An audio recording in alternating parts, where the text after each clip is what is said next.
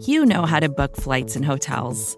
All you're missing is a tool to help you plan that unbelievable travel experience. That's why you need Viator. Book guided tours, excursions, and more in one place. There are over 300,000 travel experiences to choose from, so you can find something for everyone. And Viator offers free cancellation and 24 7 customer support for worry free travel. Download the Viator app now and use code Viator10 for 10% off your first booking in the app. Find travel experiences for you. Do more with Viator.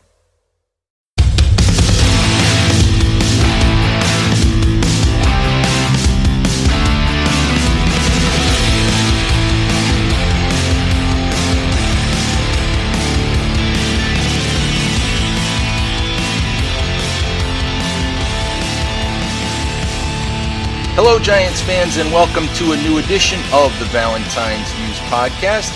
This is Ed Valentine of Big Blue View, and I'm coming to you the day after the Giants suffered their seventh straight loss. This one to the Chicago Bears, one that dropped them to a miserable two and nine on the season. And here to uh, to help me break down all things Giants try to to figure out what is going on and, and, and when or how it might get better is Patricia Traina of Locked On Giants and Giants Maven. Patty, how you doing today? Ed, I'm I'm exhausted and not because I didn't sleep well. I just feel like this season has been draining and I, I just feel like I'm writing the same things over and over again. I know that's a bad admission to make, but this team hasn't given you a whole lot to to to write about as far as you know what to look forward to. Patty, it's sort of like uh, you know if you ha- you have favorite television shows, it's sort of like constantly being stuck in rerun season. We've seen this and we see the same episode over and over and over and over.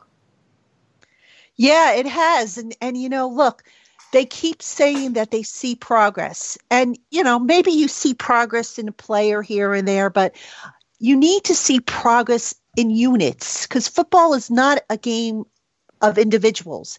It is a team game. And you might have one guy, say, for example, on the in the defensive backfield who's playing really well, and the and if the rest aren't, what's the what what good is it? And and this is what frustrates me is like we're not seeing progress and growth. If anything, we're seeing certain units go backwards, and, and that's concerning to me. Yes, it is, Patty. And and you know, when when we talk about all of that, we have to come back to Pat Shurmur and his coaching staff. And for me, I've said a number of times, I don't think the Giants want to go through an upheaval. I don't think they want to fire Pat Shurmur. They want a reason to keep him. They'd like, you know, some stability. They don't want to have to, to remove a coach for the third time in five years because you just don't want to be in that cycle of consistently starting over, consistently looking for a new coach, because that's no way to, to build long term success. But as we go through game after game after game, would you agree that that it is getting harder and harder to see Pat Shurmur as the long term answer as the head coach of the Giants?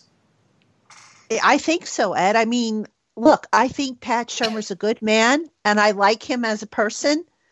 I just when I don't see the growth, when I see him making the same mistakes and being stubborn like he was in Cleveland, that concerns me because look, if you're going to grow this team, if this team is going to mature, the coaching staff has to do it as well. And it's interesting because I went back um, a couple weeks ago to look up Shurmur's introductory press conference, and he was asked, "What have you learned from your, you know, the Cleveland stint?" And he didn't really give much of an answer. He just said he learned a few things, and you know that he wished he had known back then. But you look at the product that's on the field and you just see some of the same mistakes you know the in-game management decisions you know the stubbornness you know uh, just various things. And and you say you say to yourself look you want this team to grow but yet you seem so stuck in your ways that you're not growing with this team. And that to me is a big concern. It is, Patty. And, you know, one of the things that we see is game after game, we see sort of head scratching decisions. And the way that I consistently put it is it may not be, you know, a decision that, that is directly a reason for a loss, but the job of a head coach is to make it easier for his players, to put them in the best position to win.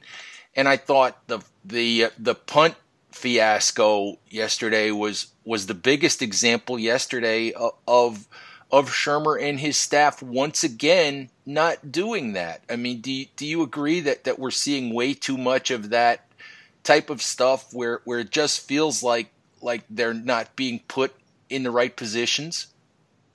Yeah, I mean, and, and this goes back to what I've been saying for for weeks and some people are slamming me for sounding like a broken record, but I'm going to continue to say it when you have a coach, a head coach, who is so wrapped up with one side of the game and isn't managing the big picture as well as he could be, that is a problem. And we see week after week after week where we just come away and say, what the heck were they thinking? And that punt fiasco, I mean, not knowing that you could substitute and then trying to cover it up and say, well, that's what we intended to do. I'm sorry, I'm not buying that. No, I didn't buy it either, Patty, and and it just bothers me whenever he whenever Pat seems to get questioned, you know, about a decision like that, he he'll kind of default to, well, that's what we intended to do. And and I'm sorry. If that's what you intended to do, then and I'm this is not a question, it's a comment. If that's what you intended to do, then I wonder if you really know what you're doing. I don't know yeah. what else to say. Yeah, I I I just don't understand it, Ed. I mean, it's okay to admit you made a mistake. You know, I I, I guess maybe coaches are, are you know because they're paid so much and they probably figure okay the fans don't want to hear I made a mistake. But Tom Coughlin, you know, when they used to lose and, and, and get beaten badly, he used to always stand there and say, This is on me. I didn't do enough. I made, you know, I didn't make the right decisions, you know, and I'm paraphrasing there. Coughlin owned up to it. And, you know, Shurmur has started to do that, but I just don't think it's done enough. And to sit there and, and, and say, well, that's what we intended, or it worked out exactly like we thought it would. Now you have to sit there and wonder, you know, uh, what's going on with their their strategy and their planning. It just doesn't make sense to me. No, it doesn't, Patty. And you know, you talked about, or we've talked a couple times about progress from the coaching staff as in terms of of learning their players, in terms of learning situations and how to manage games and how to do things. And it sort of went under the radar yesterday, but a couple of weeks ago, Shurmur was questioned about why he used all of his timeouts so early in the fourth quarter. I don't remember if it was the Jets game. It may well have been the Jets game where he had used all of his timeouts pretty much before the four minute mark of the game. And he stood in his press conference and he sort of realized or seemed to realize or admit that that when he started to use the timeouts, he realized he had done it too early. But but that he was committed and at that point he just had to continue to do it. And and what did we see again yesterday? I think 348 to go in the game leading up to that punt situation and the Giants had already used all of their timeouts. It's just head scratching. 2 weeks ago you admitted that using all of your timeouts that early in a game or or seemed to admit uh, that that wasn't the right thing to do. And the next time you're in that situation, you do it again, and it's just it, it, it's flabbergasting to me. So I, I I don't know what to say. I don't know what to say either. I mean, I, it's like it's okay to admit you made a mistake. Now I don't know if he made admits it to the players or or what's going on, but to me the most frustrating thing, Ed, is when the mistake is repeated you know, we talk about players and players who, you know, make mistakes and then they learn from it and then you don't see them make the same mistake over and over again. we can't say the same thing about this coaching staff, I don't think. And and that's just what's so frustrating. I mean, I don't think that Shurmur is a bad football coach. I think, you know, he can be a good coach if he if he lightens his load a little bit and just maybe I don't know, make some tweaks to his staff and whatnot. But just the overall way he's gone about this, just the stubbornness is what bothers me the most. And and and, and it's just like dude, you know, look, they haven't been able to run exactly what you want all year long. So I've always said the good coaches in the NFL and in any level, the ones that really earn their money are the ones that say, okay, you know what? We can't quite run what I want to run. So we're going to have to adjust a little bit in order to, to optimize what we have. I don't know that they've done that. Oh, I would agree with you, Patty, that, that they haven't. And, you know, we we watched on Sunday. We watched rookie cornerback Corey Ballentine really really struggle. All right, I think on two drives in the second half, the the Bears basically just looked at it and they're like, okay, wh- whoever he's covering, we're throwing the ball there, and we're not just throwing the ball five yards. We're going to throw it 20 or 30 yards down the field and, and take the big chunks because we don't think he can cover Allen Robinson or or whoever he's lined up against. And you know, and, and there were a couple of balls yesterday where Daniel Jones threw passes that should have been intercepted. He threw right into the hands of Bears defenders who dropped them. And and you know what? You live with mistakes like that from young guys who are learning and, and, and growing and but what bothers you is it, in the case of, of Corey Ballentine, for example, we watched two drives where he was simply singled out. And how long did it take for the Giants to to to help him? They had surrendered 10 points before they decided to do that. And I don't know who you blame for that. Do you blame James Bettcher? Do you blame Pat Shurmur for not, you know, leaning into the headset and saying, "Hey, either get the kid out of the game or give him some help"? but but I think those are the the mystifying things that that, that we talk about. It's you know when is it going to get better and how is it going to get better, Patty? I don't have any answers. I wish I did, Ed. It's it, it's frustrating and it's disheartening and it's just led to a lot of you know football that you know that there's better talent, but it's just not showing up, and I, I just don't know what the answers are. Patty, let's take a quick break for a word from our sponsors here, and we'll come back. And I want to ask you, um, before we call it a show, I want to ask you specifically about two or three players.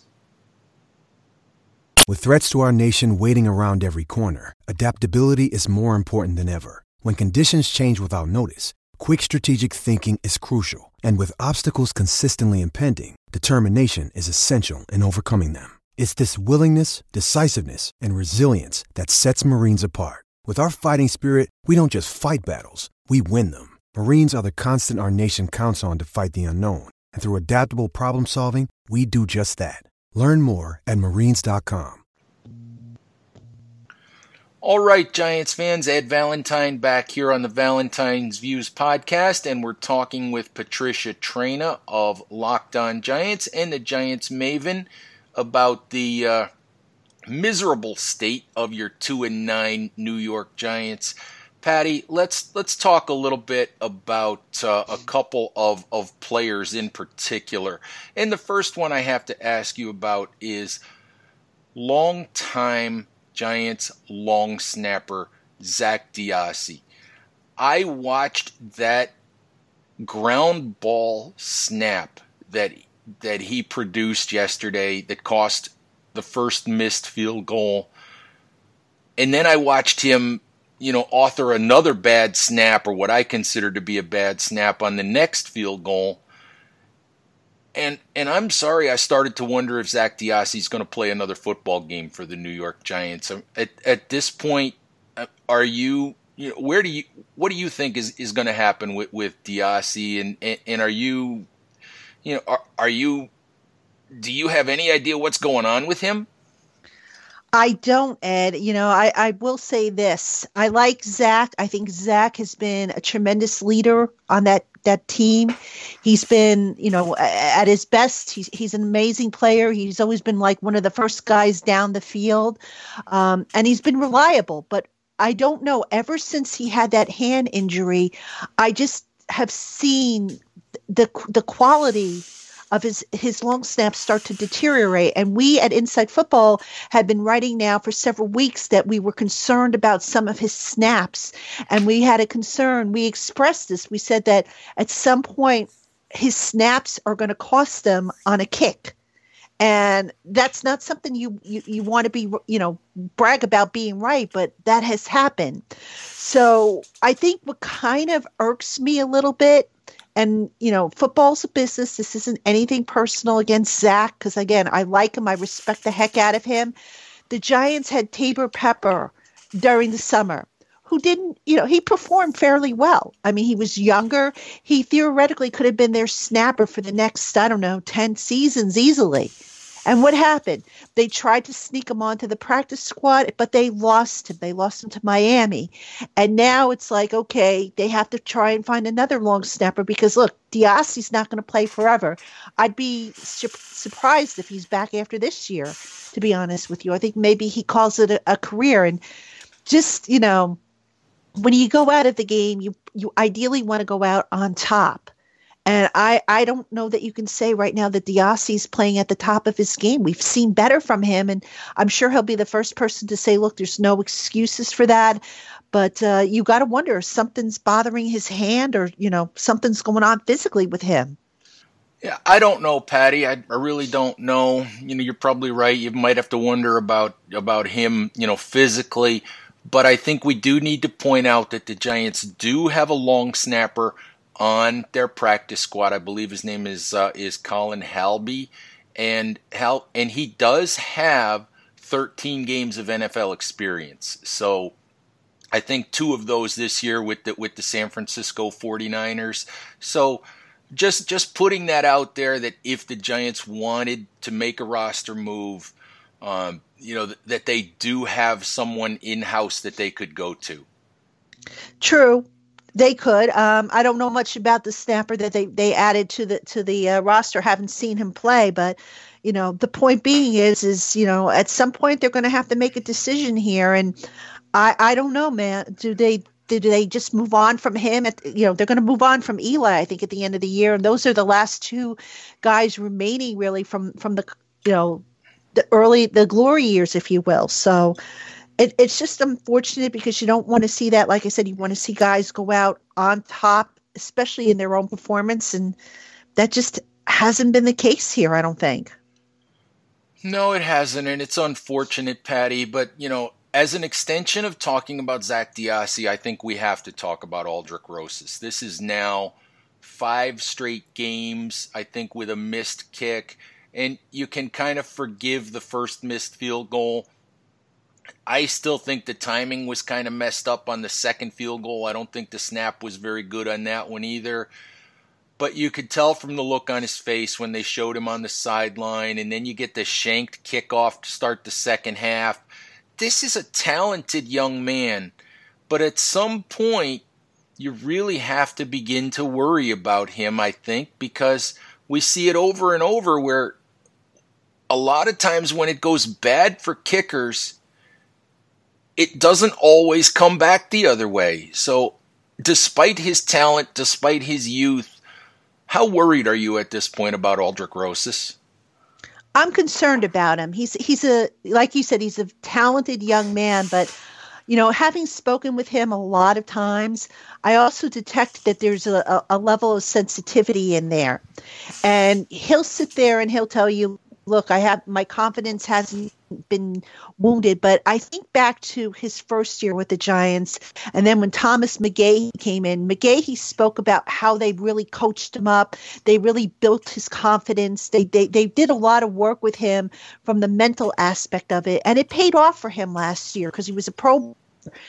Now this year, you know, he's had the misfortunes, and some of it, you know, it, you can point to the long snap or the hold or or whatever whatever you want to point to can they bring him back and that's that's really you know so far we haven't really seen it. You know, the body language has spoken volumes and I think speaks loud louder than you know what Rosas has been saying, and you hope that he, that they can fix it because he does have a strong leg.